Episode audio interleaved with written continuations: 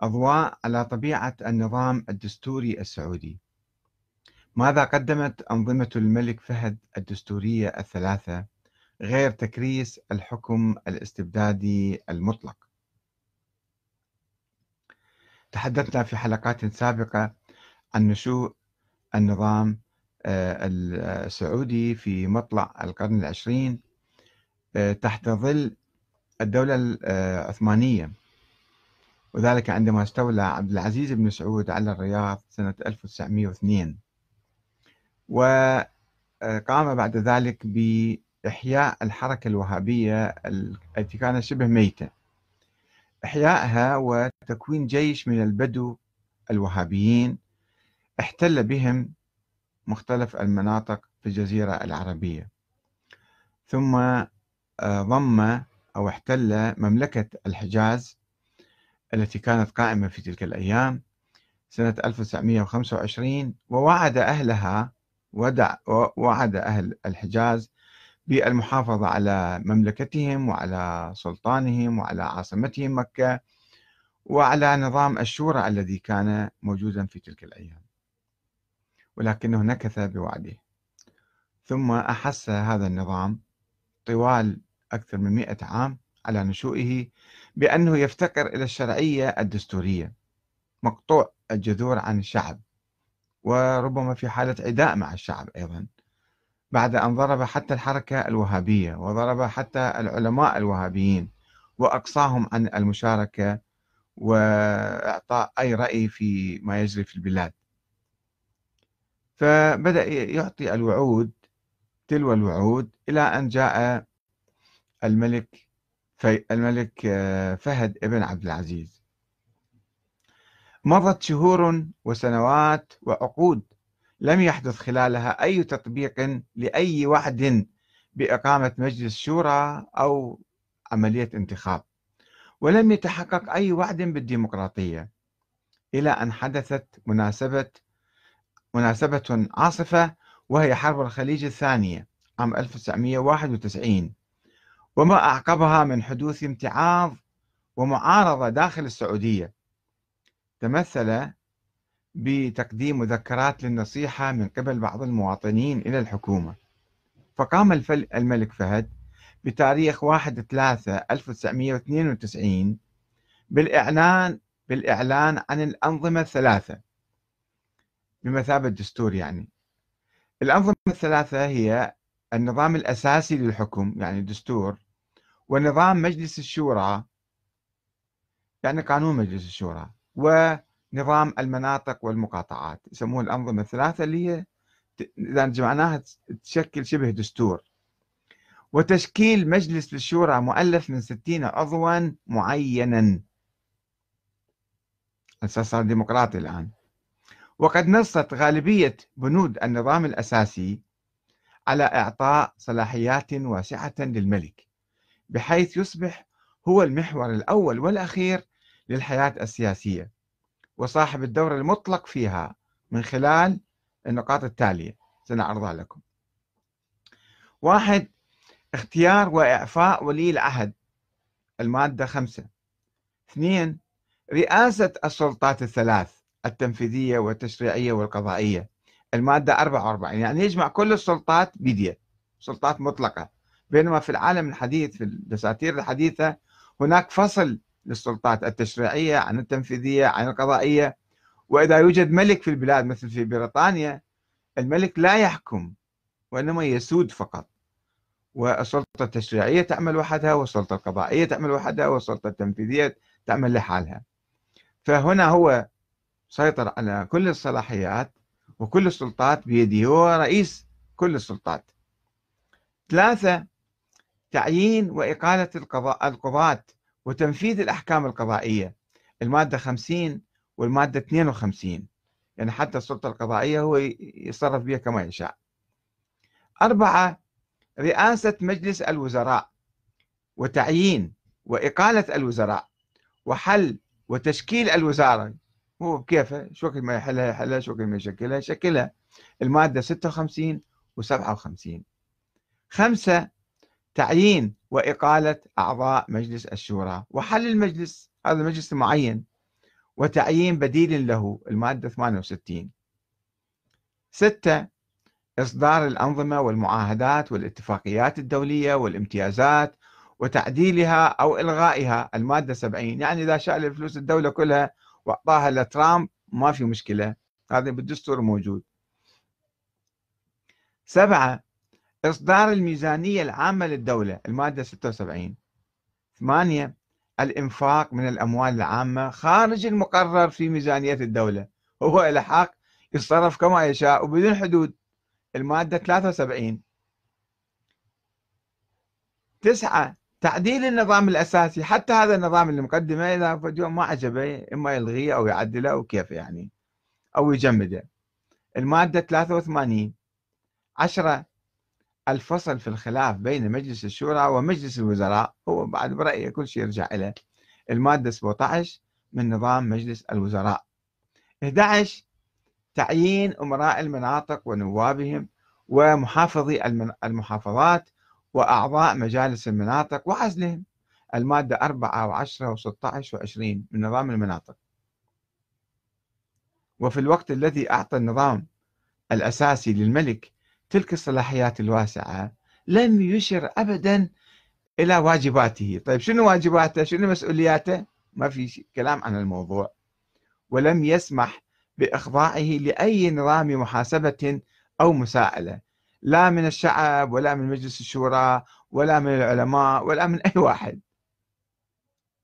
مما كرس الانفراد المطلق للملك في الحياة السياسية. ربكم الأعلى.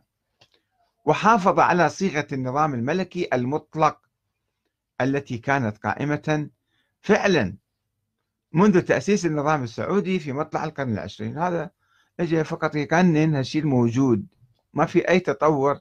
نحو الديمقراطية ونحو مشاركة الشعب في السلطة مثلا. ولم يوضح النظام الأساسي طريقة عزل الملك في حالات العجز أو سوء التدبير. شفتوا الملك فهد وشفتوا الملك عبد الله يعني كانوا يحتضرون ولكنهم بعد السلطة بيديهم أو في حالة سوء التدبير أو الانحراف.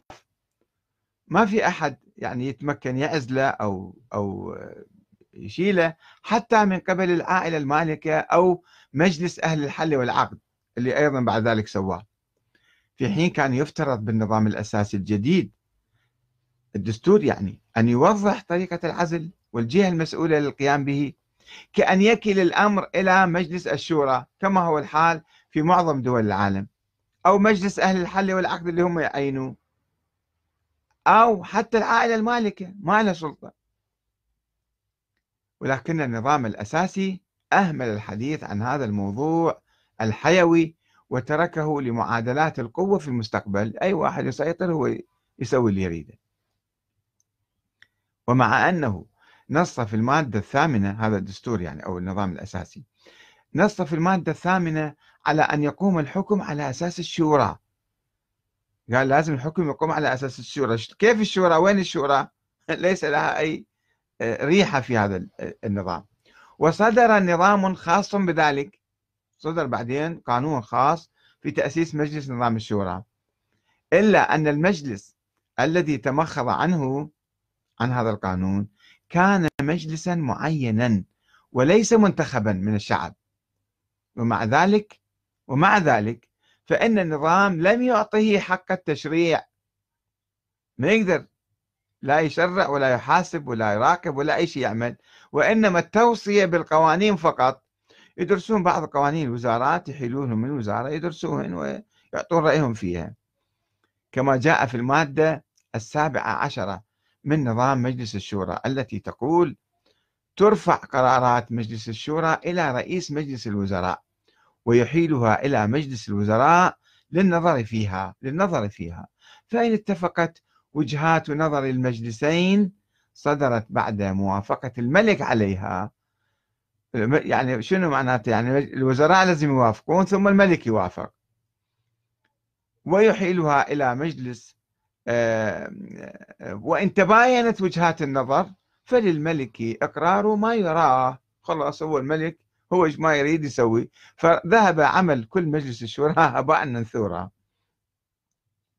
كما يقول الدكتور أحمد عبد الله بن باز في كتابه النظام السياسي والدستوري للمملكة العربية السعودية صفحة 322 اللي هو اللي يشرح على أساس صار تطور دستوري في السعودية. هذا هو التطور. ولا يضمن مجلس الشورى أي حصانة سياسية لأعضاء المجلس. وإنما يلحقهم وظيفيا بنظام الخدمة المدنية. الأمر الذي يسمح للسلطة باتخاذ إجراءات إدارية ضد أي أحد منهم ومحاكمتهم ومعاقبتهم. أخاف الواحد يتصور من ذول أعضاء مجلس الشورى أنه صدق في مجلس الشورى ويبدي رأي أو ينتقد أو يقول كلمة فيعتقلوه ويحاسبوه ويحاكموه.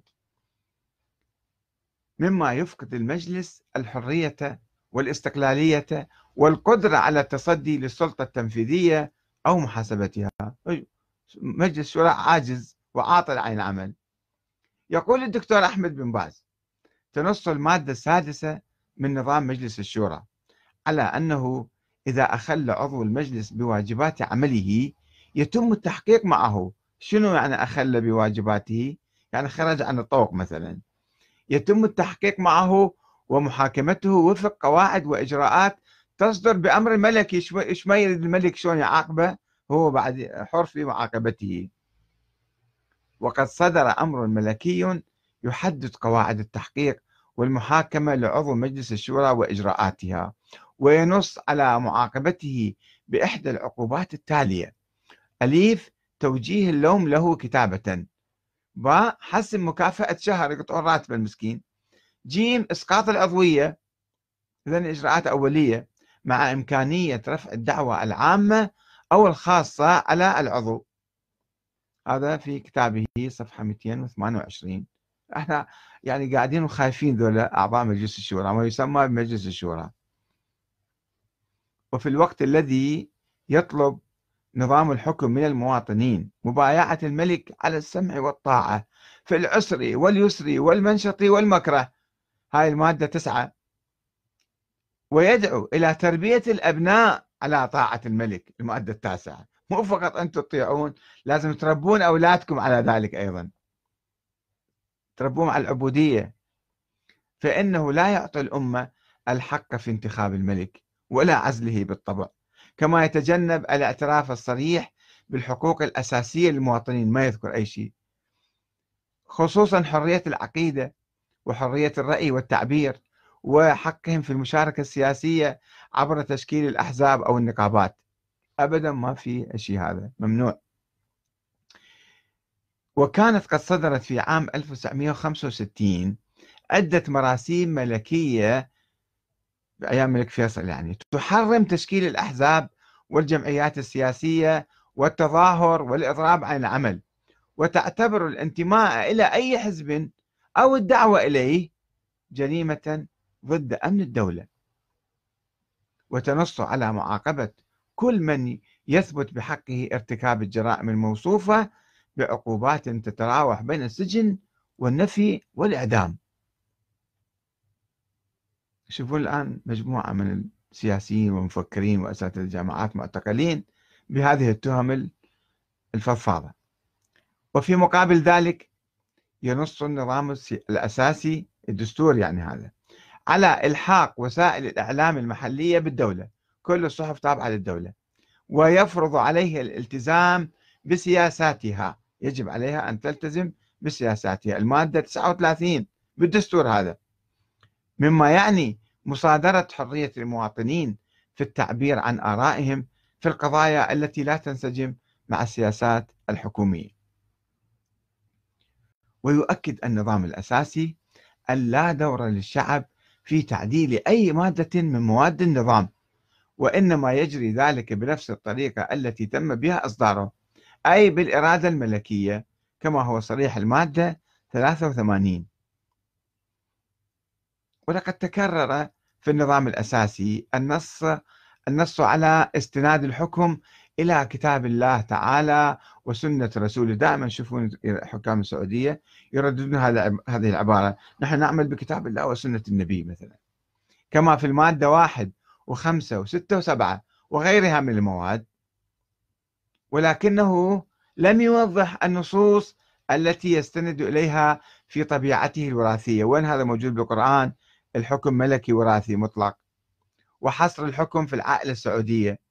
كما جاء في المادة رقم خمسة أن الحكم وراثي وحصرا في العائلة الملكية هذا آل سعود. هذا وين من القرآن وين من السنة؟ ما يقول بعد. ومع كل ذلك كل هالملاحظات فقد وصف الملك فهد النظام الأساسي والنظام الجديد لمجلس الشورى بأنه يقوم على أساس الإسلام ويشكل استجابة لقوله عز وجل وأمرهم شورى بينهم. وين شفت الشورى بالموضوع؟ وأنه تحديث وتطوير لما هو قائم. يقول ولقد ذكرنا في من قبل في مناسبات كثيرة أن البلاد شهدت قيام مجلس الشورى منذ وقت طويل وخلال هذه المدة استمرت الشورى في البلاد بصيغ متعددة متنوعة. اقرأوا تاريخ النظام السعودي وين تجدون الشورى في هذا النظام أو في التجارب السابقة. هكذا يقول الملك فهد. فقد دأب حكام المملكة على استشارة العلماء وأهل الرأي كلما دعت الحاجة إلى ذلك. الملك عبد العزيز كان عنده جلسة أسبوعية ويا بعض العلماء جلسة مغلقة وما حد يعرف شو يصير فيها وما يتخلي أحد يعني يتكلمون واطلع برا بعدين شو يصير؟ وخلال هذه المدة فقد دأب حكام المملكة على استشارة العلماء وأهل الرأي كلما دعت الحاجة إلى ذلك. ومن رحمة الله بالناس أنه تعالى لم يشرع شكلا واحدا لتطبيق الشورى بل جعل الشورى وصورتها لاجتهاد المسلمين في كل زمان ومكان. فهل هذا اجتهاد المسلمين أم اجتهاد الحاكم فقط الملك فقط؟ هو كما يرى يجتهد وعلى الناس أن يسمعوا كلامه. طيب الناس في وضع الدستور غير يستشارون أن هذا الدستور تقبلون فيه ولا ما تقبلون فيه؟ ما عرض الدستور مالته على آه، الشعب حتى يصوت عليه. هذا كما آه، هذا النص اللي نقلت لكم إياه في كتاب فيصل آل سعود أحد أمراء السعودية مؤلفه اسمه رسائل أئمة دعوه التوحيد صفحة 178 و 179 أنه من رحمة الله أنه ما في شكل معين فخلص الحاكم في حرية من أمره بأن يسن ويقنن ما يشاء من الدساتير. حتى لو كانت خالية من أي آه، عنصر من عناصر الشورى. وقد صدق الملك في ذلك فإن الله تعالى لم يشرع شكلا واحدا للشورى. وقد اختلف الفقهاء المسلمون تاريخيا حول إلزامية الشورى للحاكم أو عدمها السنة خصوصا. الشيعة ما كان عندهم شورى ويا الأئمة بس السنة اللي عندهم يقولون أن الحكم بالشورى ولكن الشورى ملزمة أم معلمة؟ فقط أنه يعلمون الحاكم أو أنه يلزموه. مختلفين. ولكن ولكن المشكلة تكمن في مصادرة الحكام لحق الأمة وحق الفقهاء في الاجتهاد. ومحاولة فرض آرائهم على الجميع بالقوة ورفض مشاريع الشورى الحقيقية التي تجمع عليها عامة المسلمين بالإضافة إلى التشكيك بهوية المسلمين واتهامهم بالكفر والشرك. كلكم كفار ومشركين وحصر صفة التوحيد والإسلام في فئة صغيرة من الناس. وعلى أي حال لم يفلح النظام الأساسي الذي قدمه الملك فهد في تلبية حاجة المواطنين للديمقراطية وخاصة لجهة الانتخابات المباشرة لأعضاء مجلس الشورى. فقد دعا الأمير الوليد بن طلال في حوار أجرته معه صحيفة نيويورك تايمز بعد أحداث 11 سبتمبر 2001 إلى إجراء انتخابات لمجلس الشورى السعودي مشيرا إلى أنه كلما تم ذلك بسرعة كان أفضل بالنسبة للمملكة. وأنه إذا سمح للناس بالحديث بحرية والمشاركة بقدر أكبر في العملية السياسية فسيكون بالإمكان احتوائهم وجعلهم جزءا من العملية.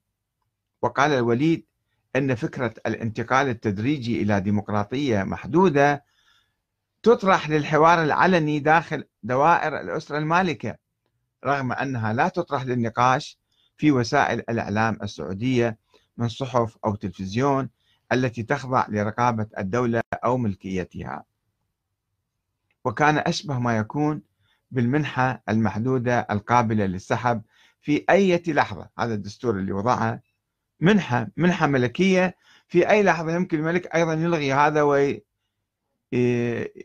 له دستور جديد. كما يقول الدكتور أحمد بن باز.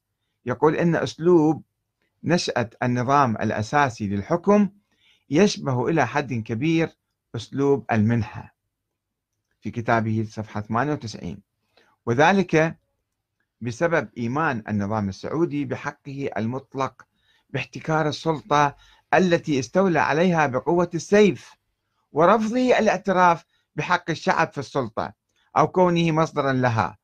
ولذلك فقد تم استبعاد أي فكرة للتصويت على النظام الأساسي من قبل الشعب عبر الاستفتاء العام أو مناقشته عبر مجلس شورى منتخب. فرض هكذا وعليكم أن تسمعوا وتطيعوا.